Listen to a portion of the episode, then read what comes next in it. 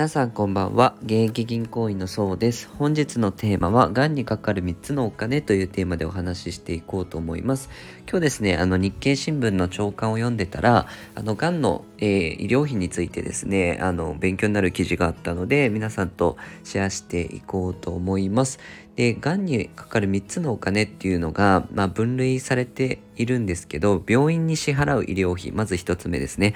病院に支払う医療費がありますよ。まあ、これ保険適用なんですけど、例えば検査代だったりとか、まあ、診察、あと治療とか投薬ですよね。あと入院料などがここに該当しますよ。で、それ以外に保険適用外で2つありますよっていうもので、えー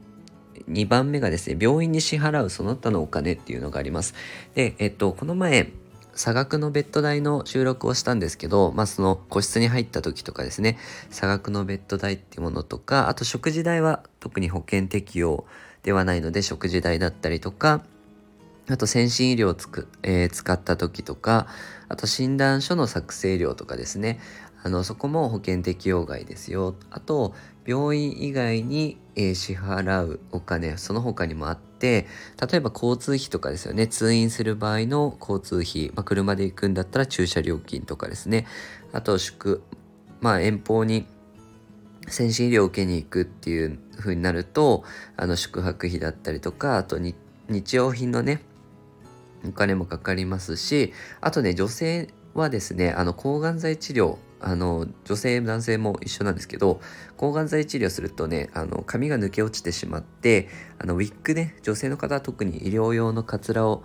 作ったりとかあのする方もいるのでまあそれはもちろんあの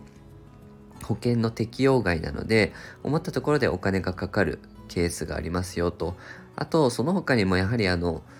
今、がんって昔は死の病だったんですけど、どちらかというと今通院しながら抗がん剤治療とか受けながら、えー、徐々にこう治していくような病に変わってきているので、どうしても、まあ、通院の期間は長くなります。で、えっと、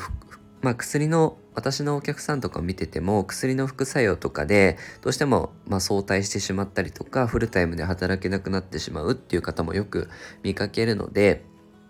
あの年収の減少っていうのもあのまあ自分の年収が下がる可能性っていうのも十分あります。なのであのどうやって備えるかっていうとまずはあの国の保険ですね公的保険高額療養費だったりとか、まあ、あとどうしても働けなくなってしまったら傷病手当金とかあの国の保険でまずま使えるものはないかなっていうところとあとは預貯金でカバーするっていうの方法になると思うんですけどじゃあえっと、がんの医療費ですね、自己負担でどれぐらいかかるかっていうと、まあ、がんの種類にもよるんですけど、胃がんだったりとか、肺がんだったり、乳がんとかいろいろあるんですけど、がん全体で言うと、まあ、自己負担の平均値っていうのは23万975円なんですね。入院した場合。入院が必要なければ、えー1万8763円自己負担3割負担だとするとそのぐらいで済むんですけどまあ、結構入院とかまですると割と大きな出費になったりするので預貯金で備えておく必要があります。でよくあの保険必要ないですよっていう意見の方もいらっしゃるかなとは思うんですけど私はあの人それぞれ状況によってあの民間のがん保険とかで備えておいた方がいい方もいると思っているので例えばどんな人かというとまあ、今から資産形成層で預貯金があんまりないですよっていう方だとどうしてもあの収入補填で民間のがん保険あった方が安心して治療を受けられるっていうこともありますしあとは一家の大黒柱でお子さんがまだ小さいとかいるとかあの自分が倒れてしまうとかなり家計に影響あるっていうあの方はやはりがんの民間の保険でもやっぱり備えておくと安心かなと思いますので、まあ、人それぞれ状況によって預貯金の状況だったりとかによってあの必要不要って異なってきますので皆さん一律に不要ではないですよっていうことをお伝えしておければと思います。このように、えー、資産運用に役立つ情報を定期的に配信してますので、よかったらチャンネルの方フォローよろしくお願いいたします。ご視聴いただきありがとうございました。